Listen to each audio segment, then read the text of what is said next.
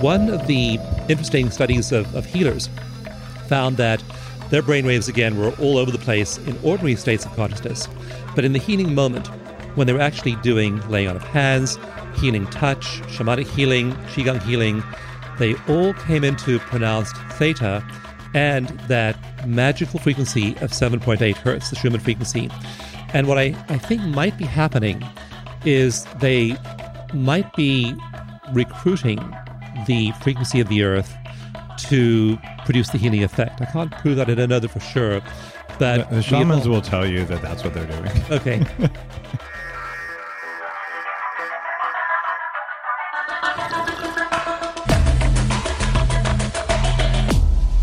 Bulletproof Radio, a state of high performance. You're listening to Bulletproof Radio with Dave Asprey. Today's cool fact of the day is that human meddling has manipulated dogs' brains. Dog breeders have shaped the looks and behavior of dogs for centuries, and now we just figured out they've sculpted dogs' brains too. A brain scanning study of sixty-two purebred dogs looking at thirty-three breeds reveals that dog brains are not all alike. Different breeds actually had different shapes of different brain regions, distinctions that weren't just the result of head shape or the size of their brains or bodies, according to the Journal of Neuroscience. So through selective breeding, we've systematically shaped the brains of another species, according to Erin Hecht, who's an evolutionary neuroscientist at Harvard. She's and her colleagues did the study. And they weren't trying to link brain shape to behavior, but they did get some hints. They found that groups of brain areas, such as smell and taste regions, had the biggest variability between breeds. And those groups are involved in specialized behaviors that often serve us, like hunting by smell, guarding, or providing companionship, like earlier studies have suggested. And they didn't study this, but there's a hypothesis that dogs that are trained extensively for things like herding sheep or detecting bombs or guiding the blind might have even more distinct brains. So what does that mean for you? Well, it means you should buy a dachshund because they're the best dogs out there, obviously. At least if you ask my dog, he would tell you that, but he might be biased as well. And the other thing in there for you is that genetic manipulation is a slippery slope. And I'm all interested in manipulating my own genes. I'm not so sure that I'd want to manipulate my germ line going down. But once I'm confident we have enough information and enough knowledge to do that, and maybe we've tested it in our dogs, it might be time to upgrade the human gene line, but we'll leave that for later times. What if there was a way to level up your energy, get rid of stress, and take more control of your body? Welcome to Quantum Upgrade. This is a new technology that taps into quantum energy to help you feel amazing. Quantum Upgrade has a lot of different products that help protect you from E M F and help activate your body's natural healing abilities. You can expect better sleep, more resilience, less stress, and better blood flow. The cool thing about Quantum Upgrade is that the products are backed by a lot of heavy-duty scientific studies, and there's a new measurable upgrade. You can now use Quantum Upgrade to increase your consciousness levels between fourteen hundred and twenty-two hundred on the Hawkins map of consciousness. If you don't know what that means, do some research because it's impressive, it's fun to learn about, and it's something that I've come to understand. Ready to try Quantum Upgrade? Visit quantum upgrade dot io slash Dave for a seven-day free trial. What if there was a way to feel younger for longer? Well, there is. Your body needs something called the N A D plus molecule to help you age well. When you're young, your body makes a lot of N A D plus, and that helps you make energy, it helps you keep your D N A healthy, absorb nutrients well, and it protects your cells from stress. But once you hit about thirty, your N A D plus levels start to drop. The good news is that longevity scientists have found some things that can help, like niacin, niacinamide, and niagen. They help your body make more N A D plus, even as you age. All three of these are in an amazing formula called Qualia N A D plus. Check out Qualia N A D plus risk-free for up to one hundred days at neurohacker.com slash Dave15 to save an extra fifteen percent. That's neurohacker.com slash Dave15, Qualia N A D plus. It's what I use. I am going to be interviewing today live at the Beverly Hilton, which is my favorite hotel in L A, uh, a good friend, the guy's been on the show before, uh, named Dawson Church, who's an expert in flow states, in tapping, in epigenetics, and just a variety of, of powerful things that he's spent his life doing. If you haven't heard the previous episode, number four seventy-four, where we talked a lot about tapping, Dawson actually led me through an E F T session on that podcast. And if you don't know what tapping is, it's a technique of uh, getting into emotional stuff inside the body very quickly uh, without having to really believe anything. And it now has uh, dozens of clinical trials behind it, including ones that Dawson himself has conducted. And he founded the National Institute for Integrative Healthcare to promote this kind of new treatment. He's also deeply studied meditation on the brain and tapping, and is looking at how do you take people and do things that are the fastest possible to reach altered states or to heal things that you didn't think were healable. So Dawson, welcome to today's show to talk specifically about brainwaves and how to get specific brainwaves using techniques that don't require technology. I am so looking forward to sharing that. And as you were talking about the dogs, I was having a very hard time not laughing out loud and spoiling your audio because it is so hysterical. And we'll find out that we actually are doing that with our own brains all the time. That we're uh, breeding our brains to change their sizes? We're breeding our brains in various ways. And in one case study I presented in one of my books called Mind to Matter, I talk about one particular man by way of illustration of this phenomenon. His name was Graham Phillips, and he happened to be the host of a big T V show in Australia. And he'd heard about mindfulness, meditation, these kinds of techniques, but was a bit of a skeptic and thought he'd try them out. He'd heard about the health benefits. And so before he began to do them seriously, he made an appointment at his local high-tech university lab called Monash University, and they gave him a comprehensive suite of of of tests, including very high-resolution M R Is of all the different parts of his brain, measuring brain volume. He then began to meditate, be mindful, and really change his practices every day. And within two weeks of that, he felt different. He had less road rage, he wasn't screaming and yelling at his kids, and he was much, much more patient than before after two weeks of this.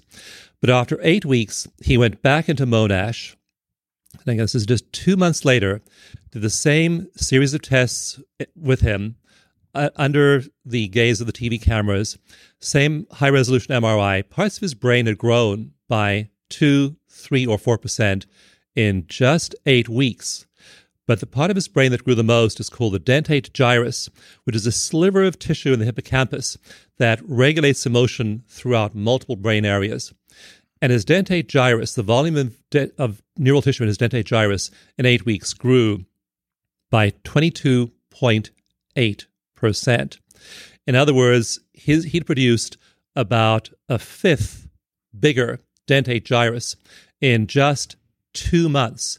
So that is the power of our behavior, of our beliefs, of our practices, of our spiritual practices, of our, our emotional states on our brains. We are, we are reshaping our brains with every thought we think, with every emotion we feel, with every meditation session we we do. So just like the dogs, we are breeding our own brains. The, the, the software of our minds is literally creating the hardware of our brains. It's pretty profound, but it also makes sense. If you look at what happens in two months of training, if you start doing curls every day, in two months, you're going to have measurably bigger and stronger biceps. How would the brain not be the same way? That this outdated idea that, oh, we are, we're born with the brain, we're going to die with the same number of cells and all that stuff, it was made up. There was no data backing that up. And it's it's an honor that Eric Kandel, the guy who basically discovered neuroplasticity and won a Nobel Prize for it, has come on Bulletproof Radio. And I got to interview him, talk about you learning from your elders. And here we are now. You've got a study you just talked about that was on T V. Um, not that long after the Nobel Prize was actually awarded for that, saying a twenty-two percent change just from a meditative practice. And this is a, a size change. It's actually like building a muscle. And your brain really is a muscle. All right. Now, extrapolate that to not just eight weeks of mindfulness, but to a year or two years or three years or five years of these practices, and you start to have a radically different brain.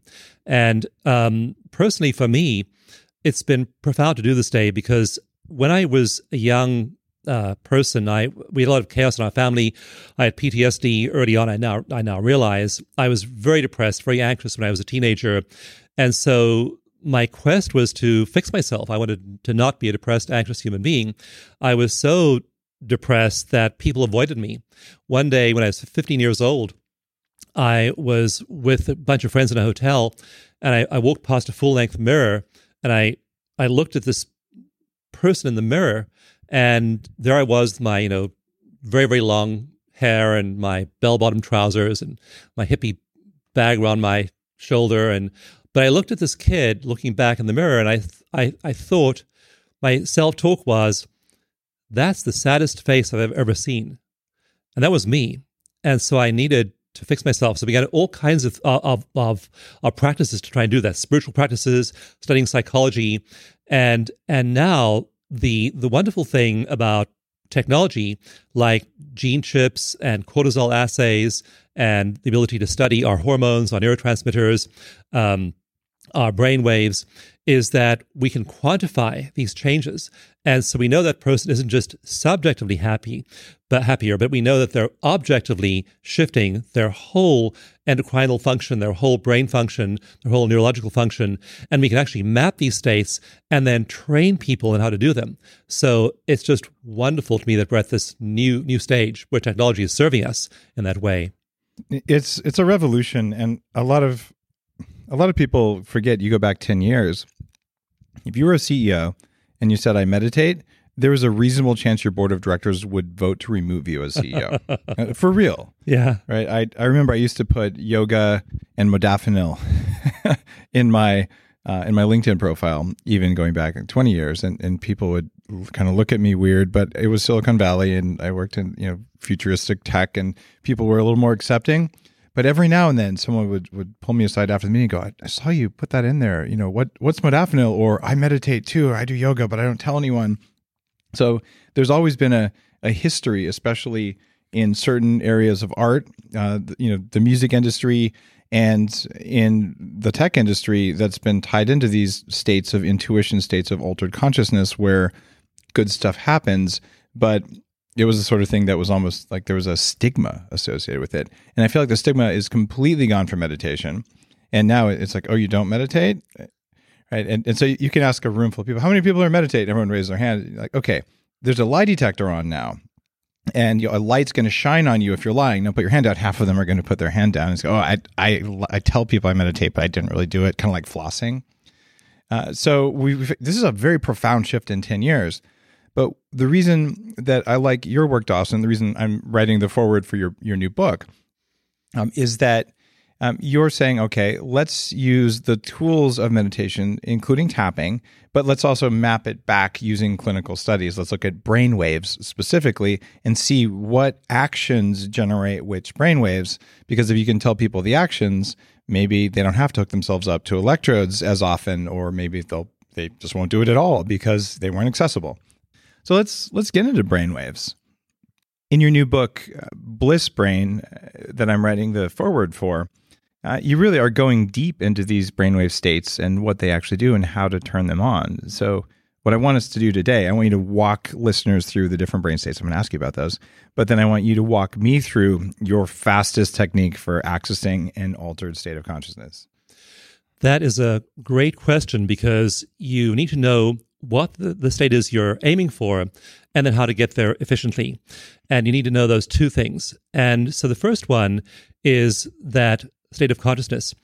In nineteen twenty-two, twenty-three, twenty-four, the developer of the E E G was was was looking for a way to measure brain waves.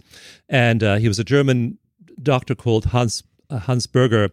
And uh, he actually began looking for brain waves after a metaphysical experience. He was a young cavalry officer in the eighteen nineties, and um, one day he and his, his unit were dragging a heavy siege gun behind them in an exercise, and he fell off his horse right in the path of this gun carriage that weighed, weighed many tons. And as he was about to be crushed, his friends managed to stop it, stop the, the gun carriage crushing him. And when he got back to barracks that, that day, there was a telegram from his father asking if he was okay. Now, his father had never sent him a telegram before, ever. And so he went back home that weekend and said, you know, what, what was the origin of this? And his sister said, I had this terrible premonition at that moment. And so I asked Father to send a telegram. And he began to think, well, how are we able to have these, these experiences? He began to look for waves in the brain. And so eventually he developed the E E G in the nineteen twenties. It was developed further in the thirties. There was a lot of skepticism that that anything meaningful could be derived from brainwaves. And if you read the early reports debunking brainwaves and E E Gs, they were fierce. And he had a very difficult time and eventually committed suicide because of the opposition to his work and other, other factors. But um, in the nineteen sixties, after World War Two, several pioneering um, pioneers began to use E E Gs to look at states of consciousness. So not as medical technology, but as a technology looking at spiritual and emotional states. So Maxwell Cade had worked on radar for Britain in World War Two, engineer, and he began to hook up swamis and yogis and adepts, and he found after hooking up people from Christian traditions, uh, who were, they were monks, they were nuns, people from Buddhism, from Hinduism, from, um, from uh, the Kabbalistic school in Judaism, Sufis, he found, to his amazement, that they all had the same brainwave profile, regardless of their spiritual beliefs, which were all over the map, but they all had the same brainwave profile, and he called that the awakened mind. Then his student, Anna Wise, began to hook up um, concert pianists and um, elite athletes and high-performance C E Os, and sure enough, when they were in these flow states, they also showed the awakened mind. So it turns out it's not a religious state. It's actually a state the brain is able to be in and one you can measure. Now, the the crucial thing about the awakened mind state is that there are whole networks of brain regions that are active in it. And when most people close their eyes and meditate, and the reason that half the people in your analogy put their, their hands down when you say, there's a lie detector here, and it's going to measure if you really are meditating, is because meditation's hard. And it's hard because the brain is not designed to meditate. The brain is designed to detect threats and help you survive. You know, you, you say in, in Superhuman, your book Superhuman, you say, not die. And a huge amount of brain tissue is devoted to scanning the environment and making sure you don't die. Now, when you're nice and safe in your cave, and when there's no obvious threat, you can relax. And so now the brain doesn't have to do that. You're reasonably safe. Now it has spare capacity to do something. So the brain then does something. And what the brain does isn't relax. The brain uses all of its capacity to do something. This is one of the big mysteries of neuroscience for decades, was that the brain activity doesn't fluctuate by more than five percent up or down day or night. When you relax, your brain doesn't relax. Your, your brain activity just stays at the same high level. And what turns on when you aren't doing a task, and just for uh, convenience, we call that the task positive network, when you're engaged in doing something, when you're writing an email, when you're talking to your friend, when you're driving, when you're navigating your life, your task positive network is doing those tasks. When you're not doing a task, the brain sees all this unused spare capacity, and it says, great, let's grab this. And it grabs it to such a consistent degree that we call that the default mode network. It's just what your brain defaults to. So if there's any spare capacity available, the default network gra- grabs that capacity and uses it. And what the default mode network does is two things. One is think about the tiger that almost ate you yesterday and how you escaped from it, and the tiger that might eat you tomorrow. And today there are no tigers. So we close our eyes, we we sit back and relax, and we start thinking about, well, for me, the most scary thing I can think about, the most tigerish thing is my email inbox, or the the, the deadline that's looming, or uh, or the insult someone uh, made at me ten, twenty, forty years ago, uh, and how that might happen in the next while. So now we, the default network defaults to the disasters of our past and the possible disasters of our future. And so we close our eyes to meditate, and the default mode network says, oh, here's all the spare capacity. Let's catastrophize about what might happen in the future and the bad stuff of the past. And so people people close their eyes. And uh, one one I was trying to think about for my new book, Bliss Brain, about how to a story to tell about this. And as I was trying to find an analogy for this, one of my team members came in to work that particular day, and he was a little bit out of out of sorts. And he said, "Oh, I, I really messed up this morning in my relationship.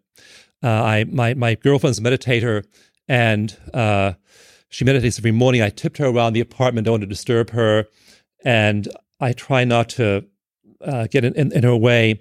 But today, I I just closed the cabinet door too loudly, and she opened her eyes and she said to me, 'Don't fuck with my serenity.'"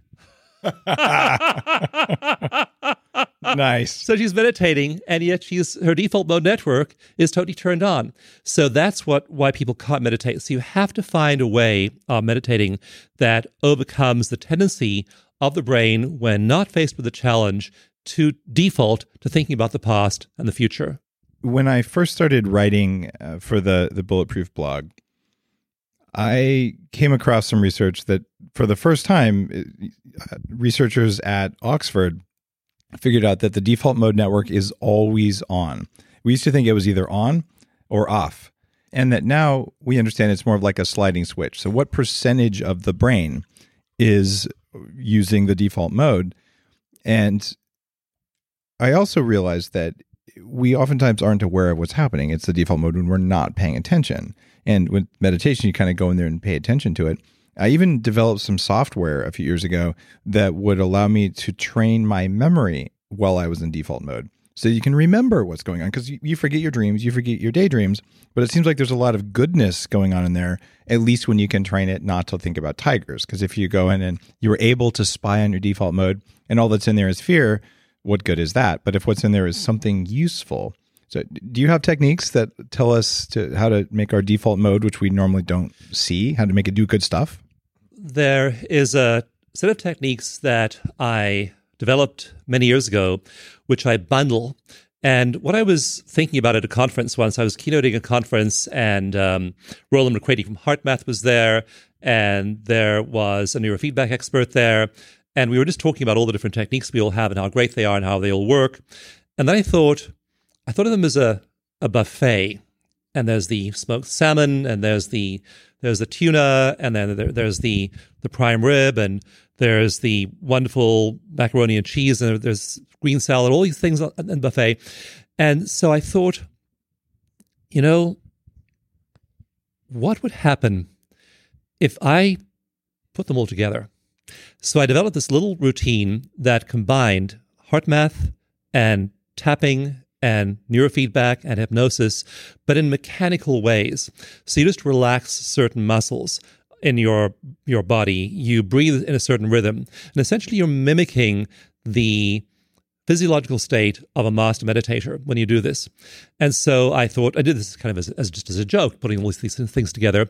And then I, I was at a conference, so I I got a, about two hundred people in a room. I had them all do this. And lo and behold, they all went into this deep meditative state.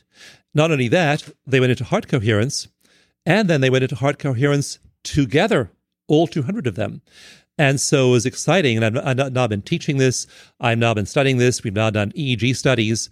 And um, I, I, the first time I did this with a with a group with um, with two neuroscientists in the room, with people hooked up to E E Gs in the back of the room.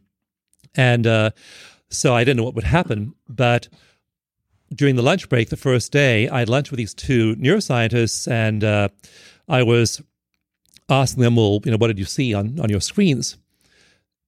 And the, they could hardly contain themselves. The one said, "Dawson, these people were making so much delta that I had to literally change the aspect ratio of my screen and zoom out fourfold to capture it. I'd never seen that much delta before." And then, of course, when you make lots of delta, you make lots of gamma. They were making lots of gamma. And then she said, "And after I zoomed out fourfold, I still couldn't capture enough enough, uh, enough of the data. I had to zoom out fourfold again, sixteenfold. And then finally I was able to see all the delta and all the gamma they were producing." And then one of her colleagues subsequently wrote, wrote a paper about this. And what amazed them was that not only were people, non-meditators or failed meditators, entering these states mechanically doing these seven simple steps, but they were doing it in about, in about four minutes.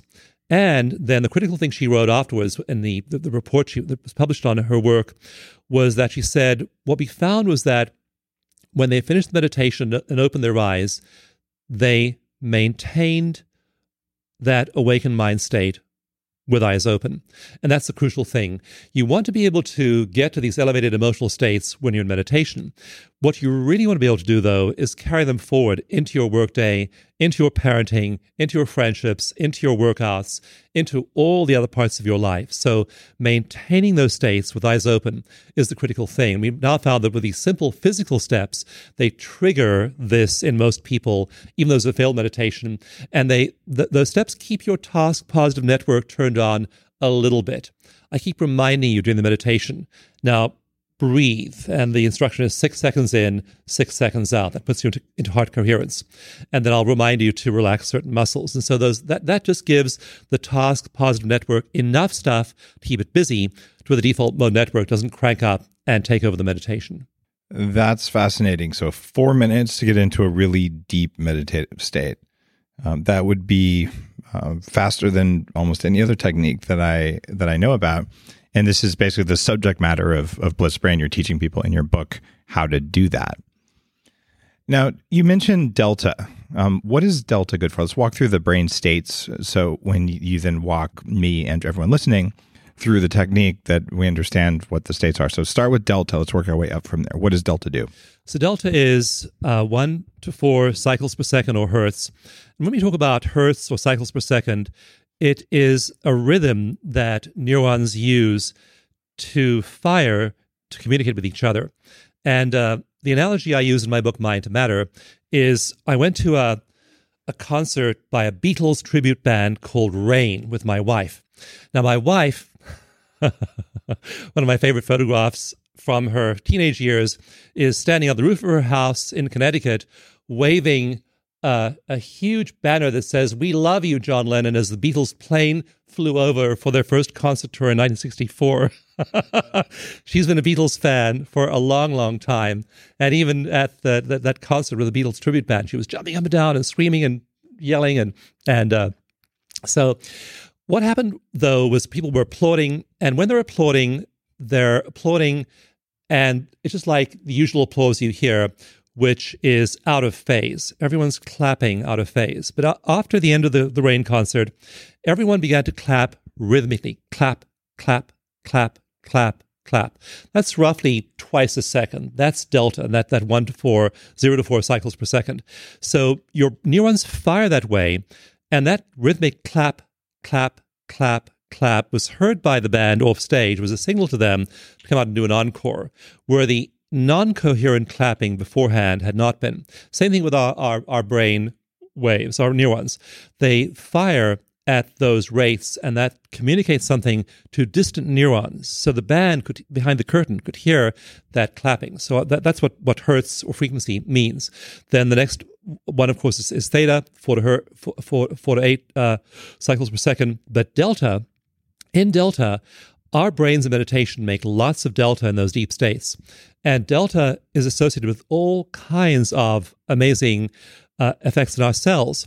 Things like the proliferation of stem cells. You need stem cells, and you need them to do three things. They need to proliferate, they need to multiply, they need to travel, they need to migrate. So stem cell migration is important, and stem cell adhesion is important. And there are frequencies in delta that literally trigger the proliferation of stem cells. There are different frequencies in theta that trigger the migration of stem cells. And there are there's a third set of frequencies that our brains make during meditation that causes adhesion of stem cells. So it's it's remarkable. We're literally triggering these things with these frequencies ourselves during meditation. But the slowest wave is delta. It's the wave of uh, people, people in deep meditation have lots of delta. Psychics tend to have lots of delta. Clairvoyants have lots of delta. Um, mystics have lots of delta. People in very, very deep reverie have delta. It's our, it's our main restorative wave when we're asleep. You need to have, have lots of delta. Delta is the foundation of your sleep patterns. So it's a phenomenally important wave, and you have more of it in these states. Uh, it's one of the reasons that in Superhuman, I'm writing, you really have to get your deep sleep. And if you're sleeping but you're not getting deep sleep, you're you're doing a bad job of it. And certainly, um, I see that at forty Years of Zen. You know, Delta's a, a powerful state. There's there's different types of Delta. There's different locations of Delta. And you know, some of them are very powerful, and some of them are probably not places you want to go without uh, without doing a lot of work ahead of time, because um, very deep Delta states can also be, you know, ungrounding, or even just uh, kind of put your ego in charge. Yeah, for example, um, uh, P T S D survivors, childhood abuse survivors, often have lots of Delta because yeah. um, they're, they're scanning the environment for threats right. all the time. Delta is also an important pruning wave when you're asleep, so you do a lot of pruning in Delta. Now, you mentioned theta a little bit. Theta is about stem cell migration, making it move around. What else happens in a theta state in the brain? When I was writing Mind to Matter, I looked at a review of all the research on the effects of frequencies on our cells. It covered one hundred seventy-five papers. It was from nineteen fifty to the present time. And uh, I thought, how do I make sense of one hundred seventy-five papers? How do I tell a story about this? How do I make this meaningful to, to readers and applicable and relevant to their own lives? And so what I did was I, I then said, I'm going to focus only on the frequencies that our brains make endogenously during meditation. So I'm going to limit this big mass of information to those frequencies that are helpful to us in in our in our lives, in our, our our health, and the ones we make ourselves, because those are the ones we have we have control over. So uh, I, I began to look at what Delta, theta, alpha, and the other frequencies do. And it's amazing what these frequencies produce in our lives. I list the studies and I list the effects in the book. This is in Mind to Matter. This is in Mind to and Matter. But by the way, uh, people who were uh, subscribers to the, the curated box, every quarter I send out a box full of the latest biohacking goodies uh, to people. And if you go to biohacked dot com, you can sign up for that, but I actually sent them all the first couple chapters of Mind to Matter when this book first came out. This was going back a couple of years. Yeah, and uh, again, the, the the idea is to inspire people to to use use, it's a these, good book. use these techniques. So um, enhancing molecular bonding is one of the effects of of theta. Another is regenerating human cartilage. Another is increasing the activity of antioxidants, which of course neutralize free radicals, and also increasing the production of serotonin, and also repairing D N A. Also, theta is the fundamental wave of the planet, the Earth. seven point eight hertz is mm-hmm. the Schumann frequency of, of the Earth. And so uh, one of the interesting studies of, of healers found that their brainwaves, again, were all over the place in ordinary states of consciousness. But in the healing moment, when they were actually doing laying on of hands, healing touch, shamanic healing, qigong healing, they all came into pronounced theta and that magical frequency of seven point eight hertz, the Schumann frequency. And what I, I think might be happening is they might be recruiting the frequency of the Earth to produce the healing effect. I can't prove that. I don't know that for sure. But the, the shamans evolved, will tell you that that's what they're doing. Okay, because we know we evolved on a planet yeah. where that's that, that's the dominant frequency. When you and I both talk with shamans, they're connecting to the you know, Gaia, Mother Earth, and whatever other stuff they do. But generally, no matter which shaman you talk to, there's some sort of language that sounds pretty similar to what you just described. Yeah. So, okay. It's a, it's a hypothesis though. It's hard to prove. It is. Okay.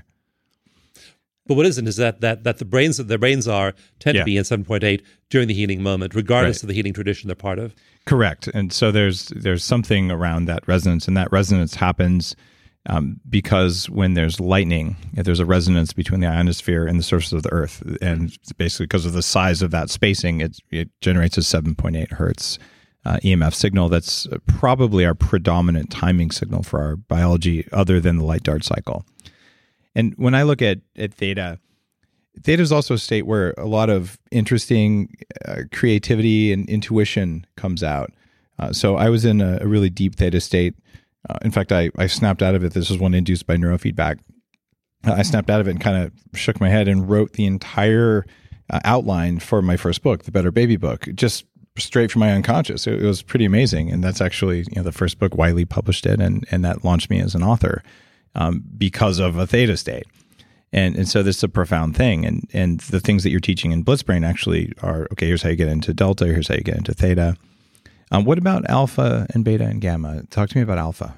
Well, alpha is the big one that biofeedback and neurofeedback try to get you into. Yep. And uh, Max Cade, that early pioneer, called it the bridge. And he felt as though the two slow waves of delta and theta were the subconscious and unconscious mind. Uh, then, of course, beta is the conscious mind, the higher frequency wave. But he felt that alpha was a bridge. And if you look at people, for example, doing therapy, uh, we've had a number of conferences. I have one person on stage. There may be a thousand people in the audience. We'll have their brain waves projected on the screen behind them. We'll then do E F T tapping. We'll have them go into a deep meditative state. And uh, one woman, for example, had been sexually abused from an early early age. And uh, we use this work a lot with P T S D. We just did our annual count of the no- number of veterans we've treated over the last ten, twelve years through our Veteran Stress Project, which offers free E F T to people. And it, it's now over twenty-one thousand veterans we've treated free of charge over the last decade and, and a bit uh, with these methods. It, it's amazing, Dave, to watch people who've been sexually abused, have been hurt, and what happens to their brainwaves. And what happened to hers was that when she was thinking about the abuse, her theta and delta shrank to almost nothing, mm-hmm. both in her left and right hemisphere, and her beta, which yeah. is the wave of anxiety and stress, filled the entire screen. Classic P T S D brain. Classic P T S D brain. Hypervigilant, alert, full of intrusive thoughts, full of the all the, the anxiety that comes from that state.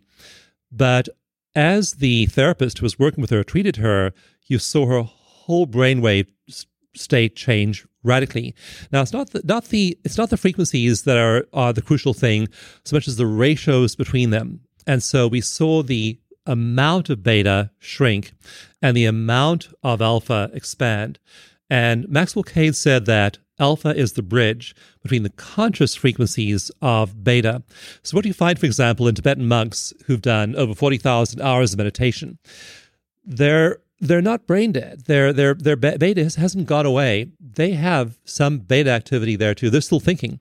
Yep. But um, they have this huge alpha bridge. So now that bridge is the creativity bridge between that unconscious stuff, which you're talking about writing your, your book, that theta. You have access to it because alpha's there. You can have all the theta and delta in the world, but if you don't have the alpha bridge to get you there, you're cut off from it consciously. But when you have that big alpha, That that's when you then have those ideas rise up into consciousness. So what we saw with her after treatment was all that high beta went away. It was just beautiful. She felt a sense of inner peace. She felt a sense of love. She felt a sense of calm in her life. She had huge alpha, an enormous amount of of delta, and then what rides on big delta is gamma. She began to have flashes of gamma because before, when she was all anxious, no gamma either. So you literally see these changes happening in, in people in real time during this treatment. It It's amazing. One of the reasons that I started forty years of Zen is I realized I wanted my alpha to be uh, bigger, um, a better alpha bridge. And anytime a brain doctor looks at my brain, they say, wow, that's uh, that's big alpha. And it is absolutely trainable. And I'm I'm exceptionally fortunate to have you know neuroscientists working for one of my companies, so I get to have all the gear at home to do that. Um, but I don't think I could do the the array of creative stuff that I do. You know, uh, Superhuman just hit the New York Times uh, list, which I'm super grateful for. It, it was my third time, and I'm a dad and a husband and a venture-backed C E O and uh, a podcaster and all this stuff that that, cre- that requires creativity. I don't think I could have done those things. In fact, I'm sure that I couldn't have in my twenties where, you know, you're younger, but I didn't have the brainwaves for it. So they are absolutely trainable. And I'm I'm really intrigued by the technique that that you're going to share with me that might be able to get me there very quickly, which would be a, a great gift. But you haven't talked about gamma yet, which is something that we didn't know about back when they were discovering the alpha bridge. No one could measure gamma because it's harder to measure because it's a tiny little frequency. What's your latest research on gamma brainwaves? Yeah, and just an aside too on that, that time into meditation, um, there is little unanimity in the E E G community as to what meditation even is. So I'll talk a little bit about what I define it as in Bliss Brain. But um, what Andrew Newberg found in his that it reports in his book, How Enlightenment Changes Your Brain, is that when he hooks people up, it takes them twenty to forty minutes to hit that awakened mind state. Even experienced meditators, it takes them twenty minutes to get there. Novices can take them a whole hour to get there. So if you have, say, for example, forty-five minutes to meditate, and it takes you twenty minutes to get there, you only have twenty-five minutes there. If it takes you forty minutes to get there, you only have five minutes there. So you really want to shorten that window. You're saying in one hour, or why is it limited to an hour? Once you get there, can't you hang out there? You can hang out there, but just say, for example, you are a dad and you have your kids and yeah. you've set your alarm clock early. Because I did that when I, I first decided to meditate. I I did, I did, I had my kids to school by eight, so I had to leave the house at seven thirty. I had to get them up and everything like that. So I, I got up at six thirty. And then the the day I decided to meditate every day, and that's a whole other story, um, I realized I'd have to get up at five thirty. Yeah. It's like, is there any such hour? Does five thirty exist? I, I was just terrified, but I, I I did it. That I began to do it the next day. I got into the rhythm of it after a while. I now do it automatically every day. But um, so doing it every day. So I only had forty-five minutes, and yeah. most of my forty-five minutes was was wasted. You want to make it as efficient as possible and get there fast. Did, did you just say hurry and meditate faster? I mean, that's what it really comes down to. We don't have time to waste getting into these states. Even the Dalai Lama offered, I think, a one hundred thousand dollars prize a while ago. Say, anyone who can help me get into this state faster, it takes me four hours. I don't have four hours. Right? So it, it's it's a, on one hand, almost offensive to meditators. Oh, you're supposed to be slow and you're supposed to just relax. And like, no, you, there's only so much time. There's all kinds of meditative states you can go into, and there's other stuff that you want to do as a functioning human being. So thank you for for saying it, that look, you only have five minutes there because you had to take your kids to school, because that's the way most of us are living our lives, including me. Well, right? these, these studies are people, say, for example, uh, the Richard Davidson studies are, are people who have forty thousand lifetime hours of meditation. But they went into a monastery when they were six, yeah. and they have everyone ta- they, they have their needs taken care of. You know, they're meditating many hours a day, but they don't have to raise a family mm-hmm. or raise venture capital or right. manage businesses or any any of, these, any of these things. And these, so we read about their meditative states, and we say, "Oh, these these are great gurus, great adepts." Well. Yeah, but they don't have to deal with all, all this stuff. Yeah. So yeah. that's not a realistic model for Westerners. So we need that that that meditation that gets us into that state quickly. And so in in a big study I did of Joe Dispenza's uh, meditation retreats, I, I defined it as time into meditation, and we define it as sustaining alpha for fifteen seconds or more. When you can sustain alpha for fifteen seconds or more, we regard you as being in meditation. So we actually did did have a definition of meditation we, we created for that, that that research project. But then this is um, eyes closed alpha? Eyes closed alpha. Okay, that's important. Seconds. If you're listening to this, you're saying, okay, I think I know what alpha is. It's that, you know, relaxed bridge state. When you close your eyes, especially if you look up towards your forehead, your your third eye between your eyes, you'll pretty much experience alpha, a, a brief flash of alpha. So it's harder to have eyes open alpha. That's why a lot of meditative states, your eyes are closed. I just realized that may not, that's common for you and me. Yes. We know that, but listeners may not. Okay, keep going. Okay. So uh, gamma is what starts to happen when people are sustaining these states.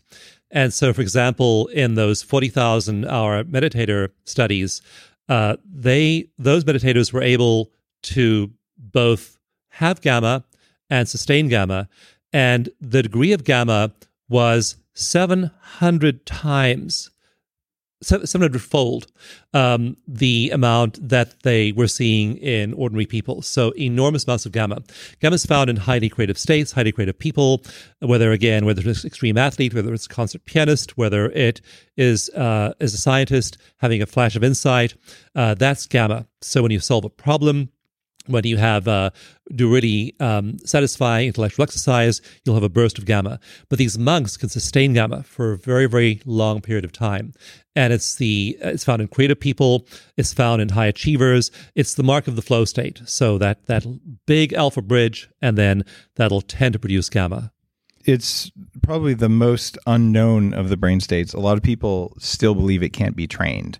And I see routinely when uh, we're training people to do gamma, that their gamma goes up and to the right the more they're doing the training exercises with neurofeedback as a part of it. This is forty Years of Zen stuff, but it rides as a carrier. It rides on delta, it rides on alpha. And it, if you want to visualize this, so there's like a big slow wave, like a, a giant wave. Imagine you're surfing these big waves, but on top of that big wave, there's little waves at the top. The gamma's the little waves at the top that are crashing, but the big wave is the carrier wave, and your brainwaves do something similar to that. You like that analogy? That's how I, I walk That's people perfect. Through it. Okay. Yes. Yeah. Uh, and it, it's very hard unless you're uh, an engineer, uh, which, which I am, uh, to, and you've looked at oscilloscopes and all to, to remember what waves are and how they look.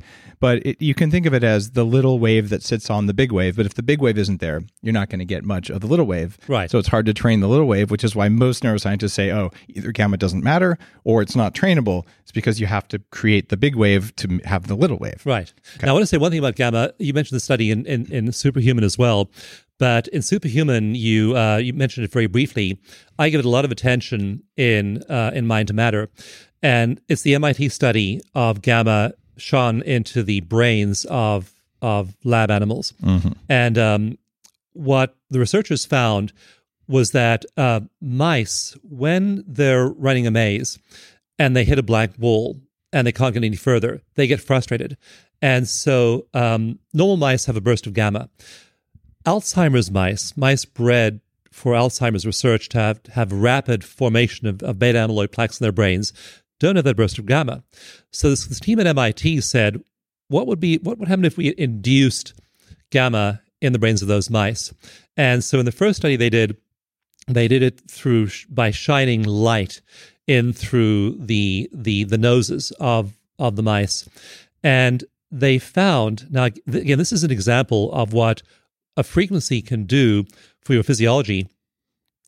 They found that in one hour of gamma, fifty percent of the beta amyloid plaques in the brains of those mice disappeared. fifty percent reduction in the beta amyloid plaques in the visual cortexes of those mice in one hour of, of gamma. And I just list that as one of many studies in Mind to Matter because we can make gamma, we can make alpha, we can do all these things, and we can have huge effects with energy on our physiology.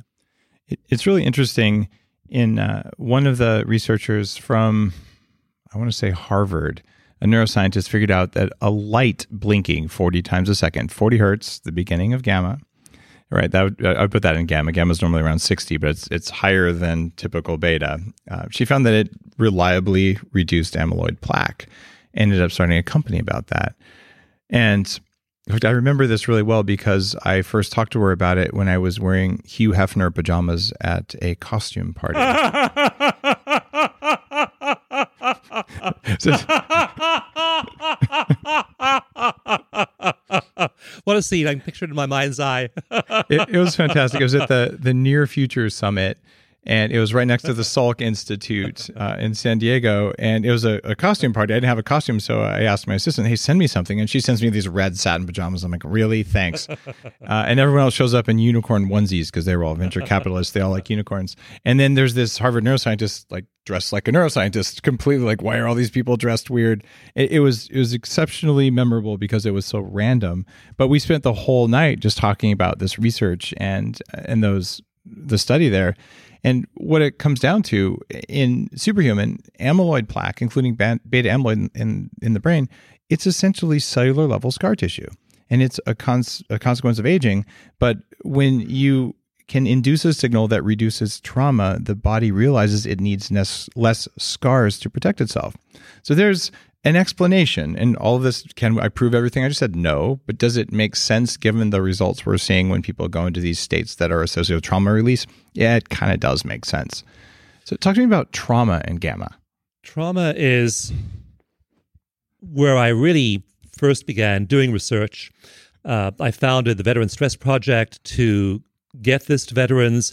I twice testified before House committees on P T S D, veterans, and trauma. I've written two books on on trauma.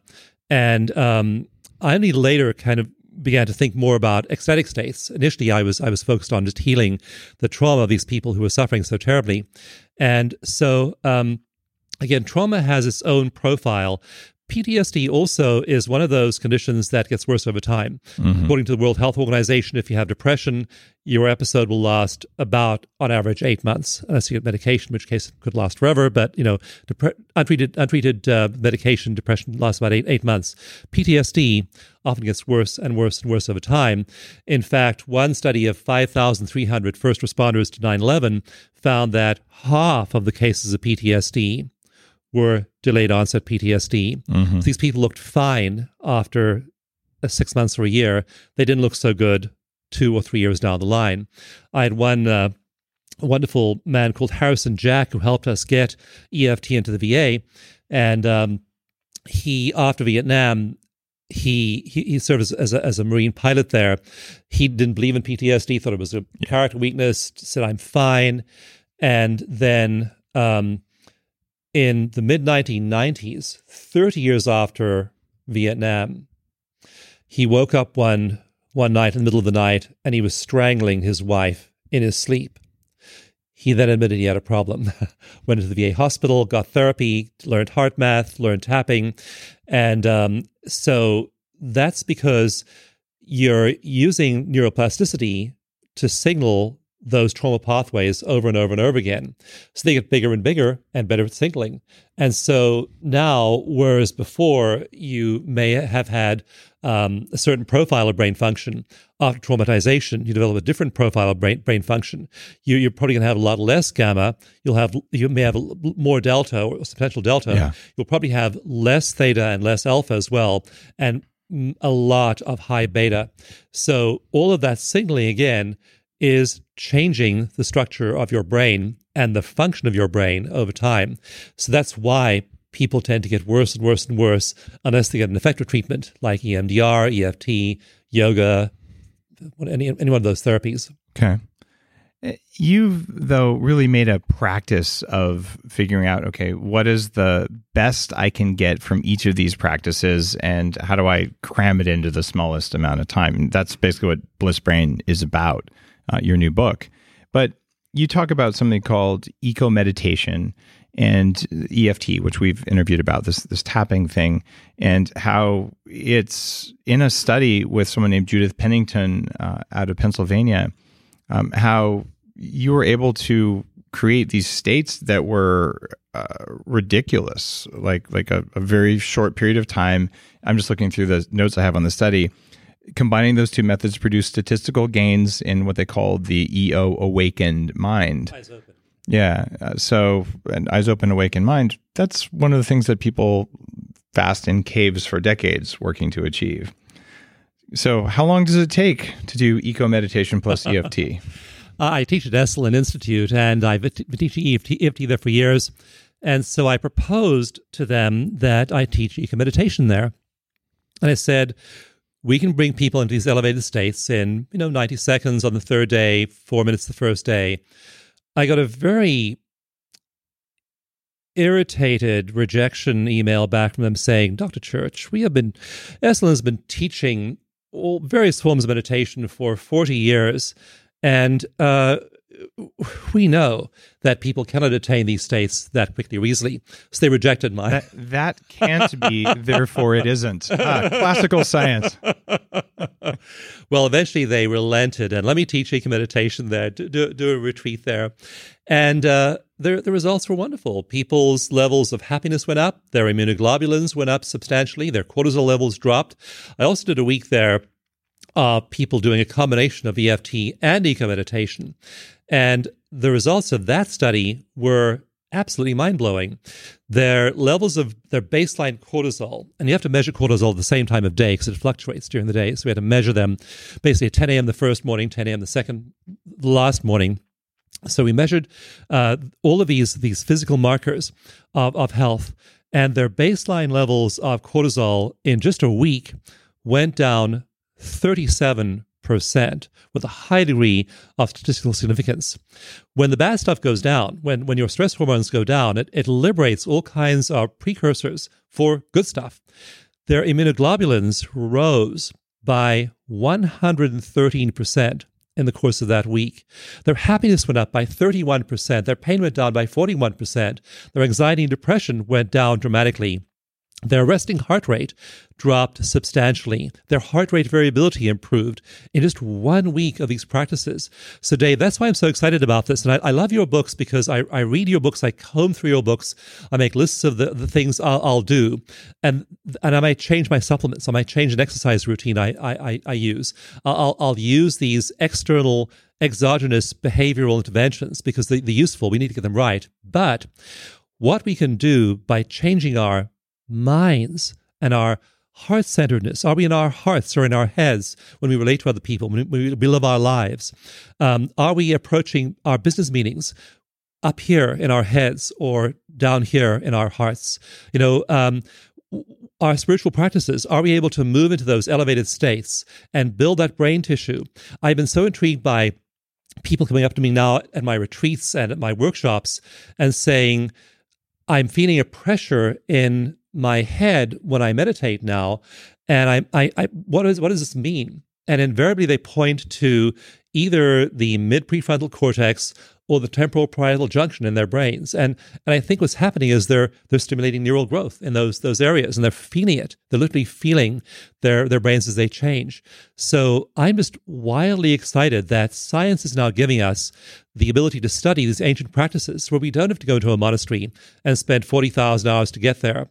Uh, in Bliss Brain, I also look at some pretty obscure research, and it is looking, it's it's M R I studies comparing people who've done forty thousand lifetime hours, which is a crazy amount of meditation, with a mere twenty thousand lifetime hours.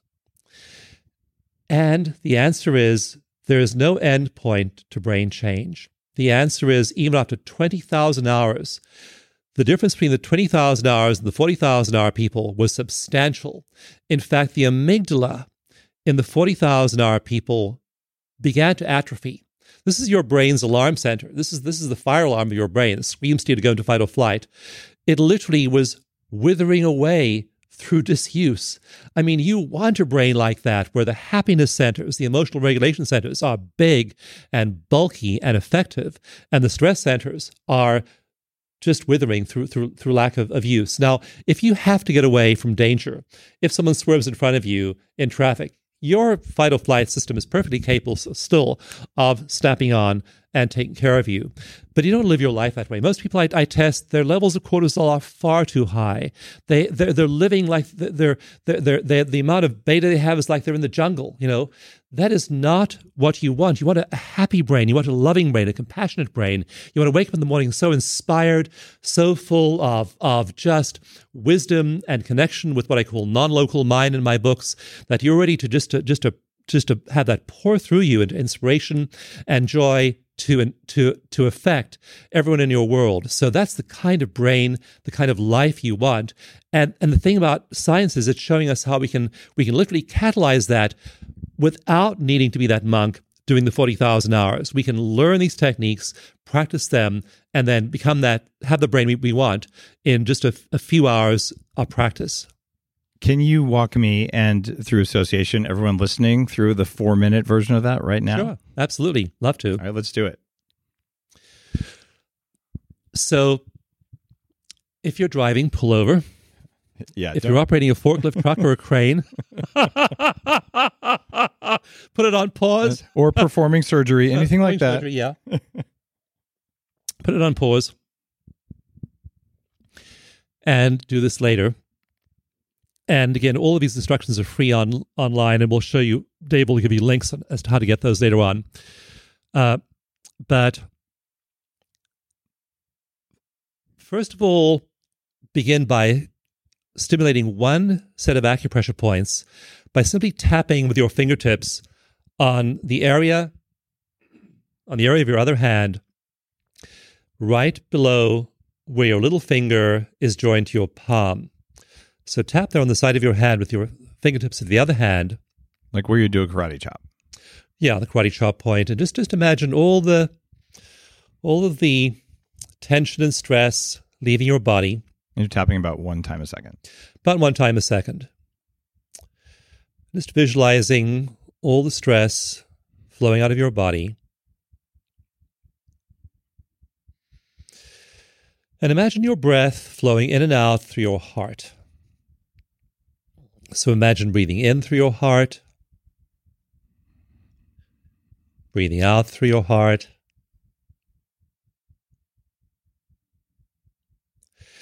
And then tap right below the pupil of your eye on your skull with two fingers. Again, feeling all the tension leaving your body. Breathing in through your heart, out through your heart. Then tap onto your nose.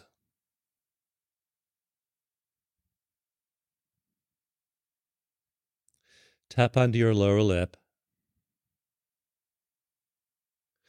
And then relax your hands, and if you haven't closed your eyes already, close them now.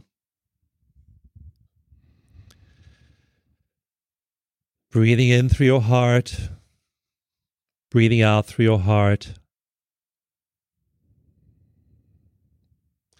And relax your tongue on the floor of your mouth. And picture a big empty space between your eyes.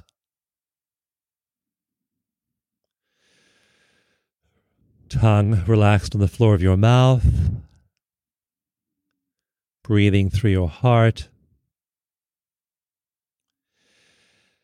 And now slow your breathing down to six seconds per in-breath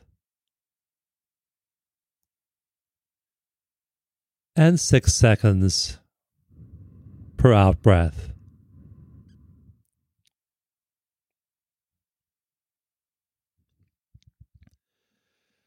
Big empty space between your eyes. Tongue relaxed on the floor of your mouth.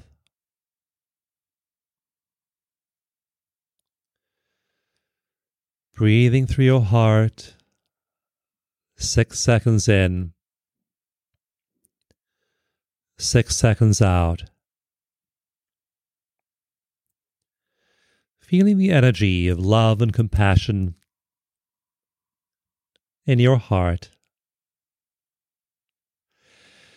And then send a beam of that love and compassion to a person or place that makes you feel absolutely wonderful.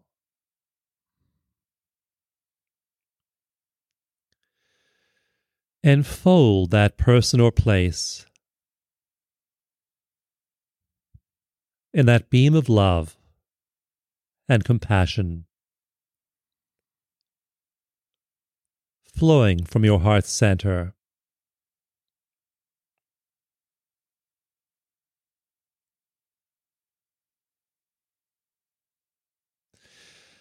Tongue relaxed on the floor of your mouth. Big empty space between your eyes.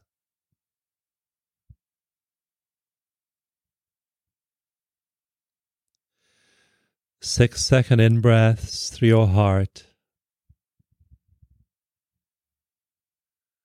Six second out-breaths through your heart.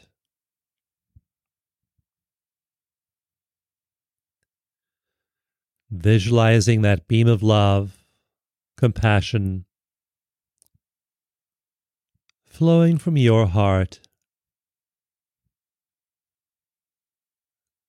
to that person or place that makes you feel wonderful.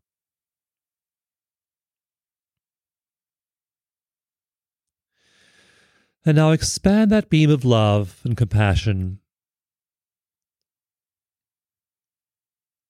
to touch every single atom in the universe. Imagine your heart beam touching and loving every single atom in the entire universe.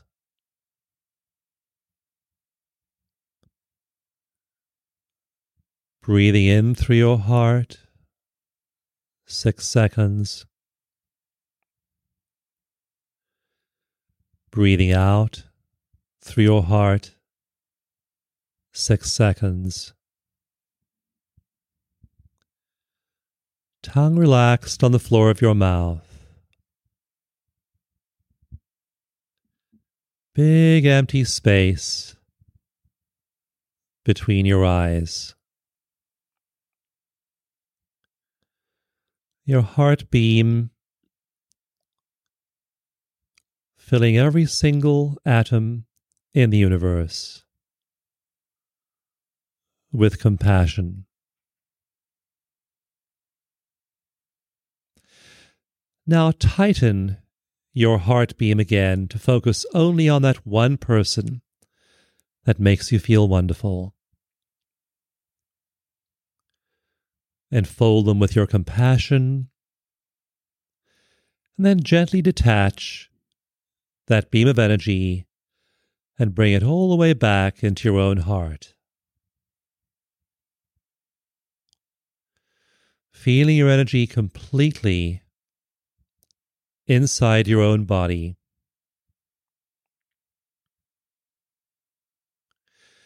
And then send energy to a part of your body that needs help. It could be a part of your body that's in pain. It could be a part of your body that is sick. It could be a part of your body that is weak or you don't like. And fold that part of your body in your own compassion. Tongue relaxed on the floor of your mouth. Big empty space between your eyes. Breathing in and out through your heart. And with the next three breaths, prepare to return your attention back to your environment, back to the area around you. And on the third breath, open your eyes, look around, and notice the largest round object in your environment. Notice the smallest pink object in your environment. Notice how good your body feels and what time of day it is. And just give thanks to be in a body and to be here. So, Dave, that was a total of ten minutes. So that felt like more than four minutes. Yeah. I cheated. Well, that, that I was, took you in, I took you out. That was pretty deep, and I'm I'm hoping that if you actually participated in that, uh, hopefully not while driving, as we warned you not to, um, that definitely takes you takes you to really deep meditative places. And this is powerful stuff, and no technology other than uh, the ability to listen to it uh, required, and you can learn to do that without uh, without any voice guidance whatsoever. So these are tools that are there, but there really isn't a manual that tells you how to do this that you're born with. So we have to figure it out as scientists and researchers and meditators. And um, that's why I think uh, Bliss Brain is a is a worthy book. That's why I'm writing the foreword for it. So I'm I'm pretty excited for when this is available on the shelf, because I think access to this for everyone, where if you're going to do ten minutes in the morning, maybe this is ten minutes worth doing, But maybe for someone else, pranayama, where their alternate breathing through their nostrils is really the thing. But if you don't try them, you're not going to know. And if, if meditation is uh, like a vitamin for your mind, it's a nutrient thing, you pay attention to what you put in your coffee for breakfast. You might want to pay attention to what you put in your mind uh, before or after that. And it's uh, it's an important part of, of being a high-performance human being. So thanks for sharing this with our guests. Uh, this episode is with uh, Dawson Church. His new book is Bliss Brain. His last book he talked about on the show is Mind to Matter, and he's uh, one of the leaders in the movement around E F T and tapping, and just a guy who's, who's spent decades researching these things, as you can tell from this interview. Dawson, thank you.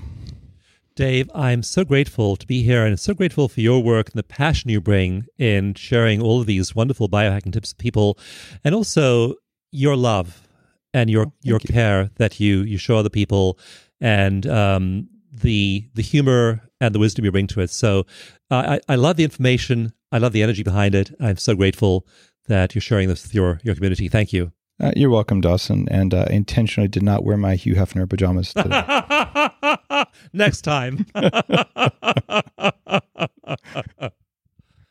If you like today's episode, uh, you could actually play it again. Try it tomorrow morning. Take that last ten minutes of the show and use that as your meditation and see what happens. Or go to Dawson's webpage, dawson church dot com, I'm guessing. The best one, well, for eco-meditation is just mind to matter dot com. Mind, mind matter. to matter. Mind to matter dot com. Okay. Go to mind to matter dot com, get the meditation, give it a shot. And if you like it, do the simplest gratitude thing you can possibly do, which is go to Amazon and go to the book, Mind to Matter, and leave it a review. And while you're at it, leave a review for one of my books or for the podcast itself. Uh, the bottom line there is by letting people like Dawson know um, that you've used their work, that it was valuable, and letting other people know it's valuable. It's one of the easiest things you could do to help other people. And we all know, at least if you listen to more than two episodes, that gratitude is one of the cheapest drugs you can use to be a better person and perform better. So what the heck? There you go. Free gratitude. And it's like tipping your Uber driver, but it's what you do for authors. So on that note, have a wonderful day, hopefully upgraded as a result of that extra ten minutes of meditation, and I'll see you on the next episode.